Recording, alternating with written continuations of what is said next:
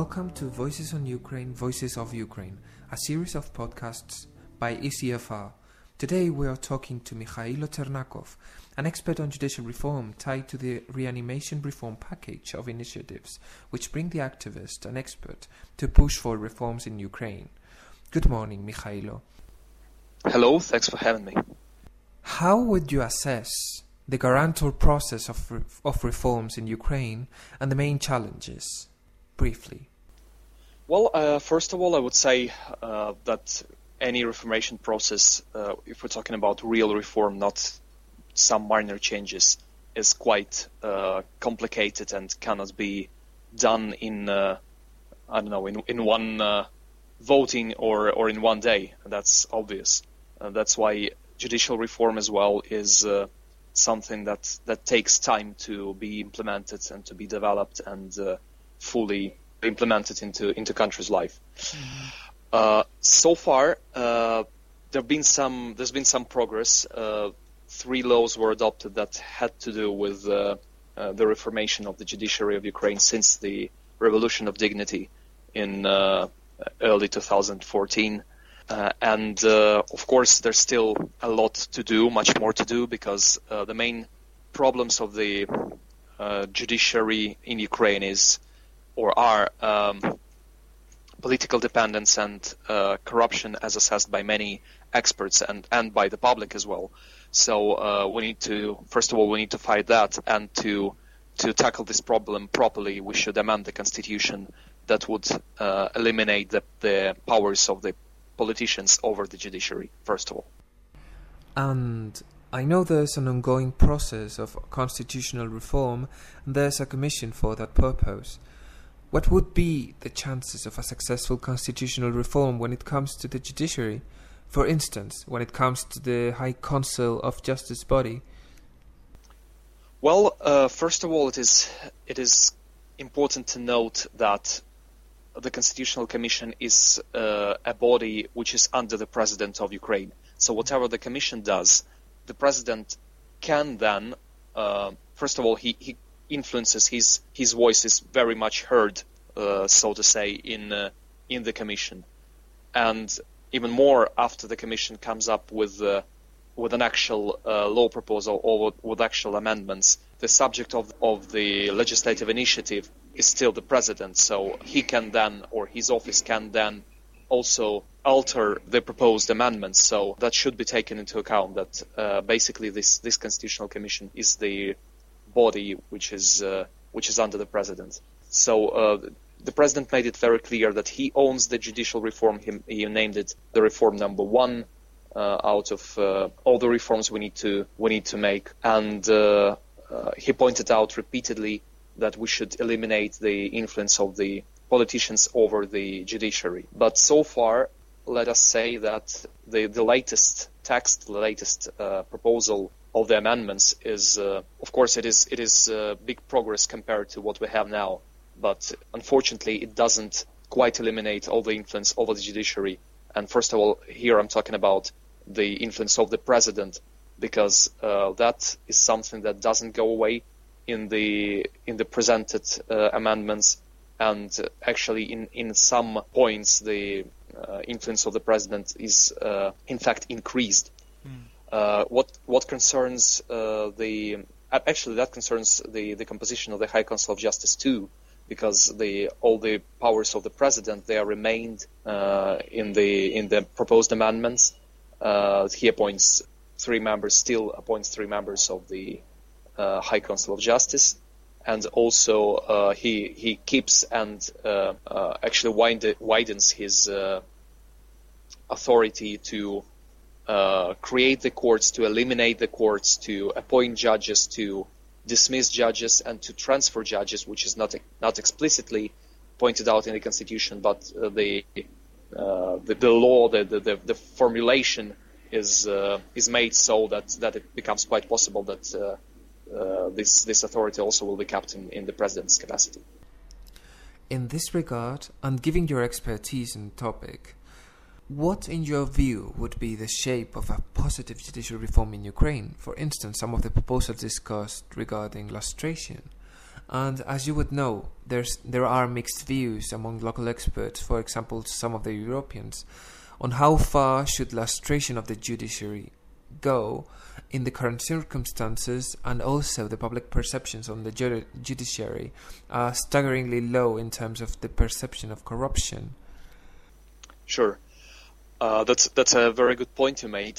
And um, uh, first of all, let me say that despite the influence of the president that is kept in the constitution, the the rest, uh, the composition of High Council of Justice, that, uh, that that's a big progress because uh, what is proposed in the in the amendments is uh, the, the, formation of the High, High, Council of Justice according to European standards, which uh, say that um, the majority of High Council of Justice should be judges elected by judges, which should which should uh, ensure the judicial independence and the, the independence of the of the very body that that appoints uh, judges and that uh, at least recommends the president to to appoint judges and that, that, decides on the judicial career and the disciplinary proceedings and such. Talking about lustration, uh, let me say that, of course, in my opinion, when the, the level of trust to the judiciary is so critically low now, it is, according to recent polls, it's uh, on the level of 9% only, and that is that is critically low in, in my opinion. And uh, mm-hmm. in this uh, in this state, we cannot simply, you know, uh, disregard uh, this. We, sh- we should definitely tackle this problem because, unfortunately, uh, the for for years and years the uh, judiciary was very much dependent on the politicians and the, all the appointments and the issues of the judicial career were decided by by politicians, and that that process was very much compromised, and uh, that's why uh, we cannot we cannot really say that we have a system, a judicial system that, that is ready to be independent. Uh, as we say, we, we do not need independent corruption. We need uh, independent and comprehensive and responsible judiciary. So, uh, uh, in my opinion, we, we definitely need lustration procedures, which of course should be should of course follow uh, the standards that should be uh, the, uh, yes carried out, of course, according to to rule of law uh, principles and and and uh, how how to. We actually have um, a, a, proposal how to how to do that because uh, now as we amend the constitution, we change the judicial system quite quite a bit and. we basically can we're basically telling of or, or, or let, us say we're forming the judicial system uh, from scratch. We're forming the new judicial system, and that gives us uh, absolute possibility to the real possibility to appoint uh, every and each to reappoint every and each judge into that newly created system, which we believe uh, would help a lot because what we really need is the screening. It's not the automatic lustration that that is widely criticized. That if you, for example, if you were in, in the office from, I don't know, this year to, till this year, you're automatically dismissed. We, we don't support that. We, we think that all the judges should uh, undergo a procedure of reappointment or a thorough screening that would include several uh, very important things as, as the issues of the judicial career and, and, uh, and, and many, many, many other important things that would, that would help decide whether a judge should, should be kept in the office or not. Mm-hmm. In this regard, there are many comparisons made with previous processes of transition and transformation in Eastern Europe. I wonder if you think there are some lessons learned from such processes.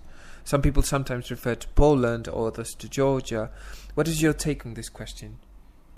Well, uh, there are some uh, some stories, of course, uh, the Reformation stories from our uh, partner countries and actually bordering countries that we should, of course, take into account. Uh, that's uh, the the experience of Poland and Slovakia is actually what uh, raised uh, this question, or what what, what convinced us that uh, we definitely need to do something about it, because uh, they do not have a real a real success story on that, because the the lustration processes in Slovakia and in Poland were quite they, they had a very soft lustration that didn't manage to to dismiss many judges that were still the part of the old Soviet uh, system or Soviet kind system.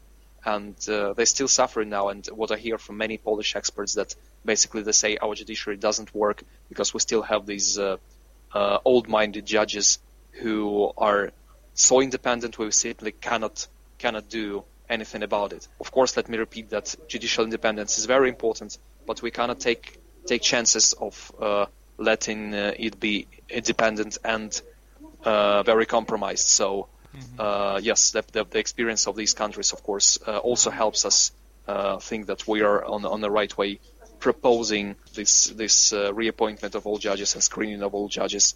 that would help us create the new, transparent and honest and just judicial system. Mikhailo, maybe one final question. In all this process, and given that Ukraine is now part of the association neighborhood with the EU, that, as you know, includes not only three elements but also reform elements, what would you think that would be the most positive role for Europe in this process of transformation? Well, I would.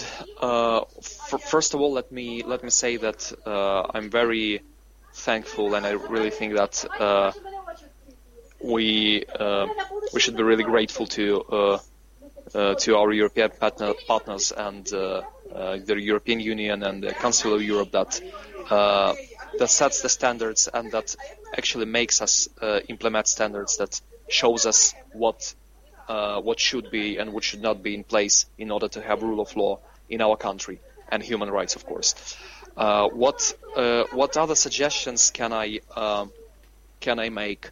Is uh, well, uh, from what I know, the the Venice Commission, for example, and some European experts as well, they don't quite support the idea of lustration in general. However, the it, it changed quite a bit since uh, the last um, opinion of the Venice Commission on uh, the Ukraine's uh, law on lustration was adopted, and that's that's that's a big progress.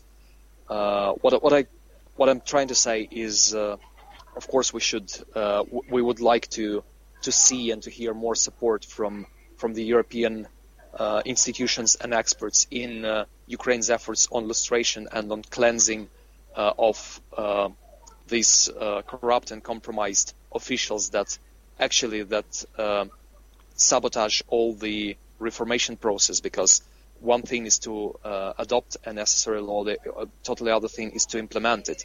And actually, those officials responsible for implementing the law are the ones that really should be driving the reform. So um, I would say that uh, uh more support on uh, on uh, honest and effective lustration would, would really benefit Ukraine. We were listening to Mikhailo Zhernakov, expert on the judicial reform in Ukraine. Don't miss the rest of the series of podcast Voices of Ukraine, Voices from Ukraine, and the, and the content and analysis in our website ecfr.eu. You can also find us in Facebook and Twitter.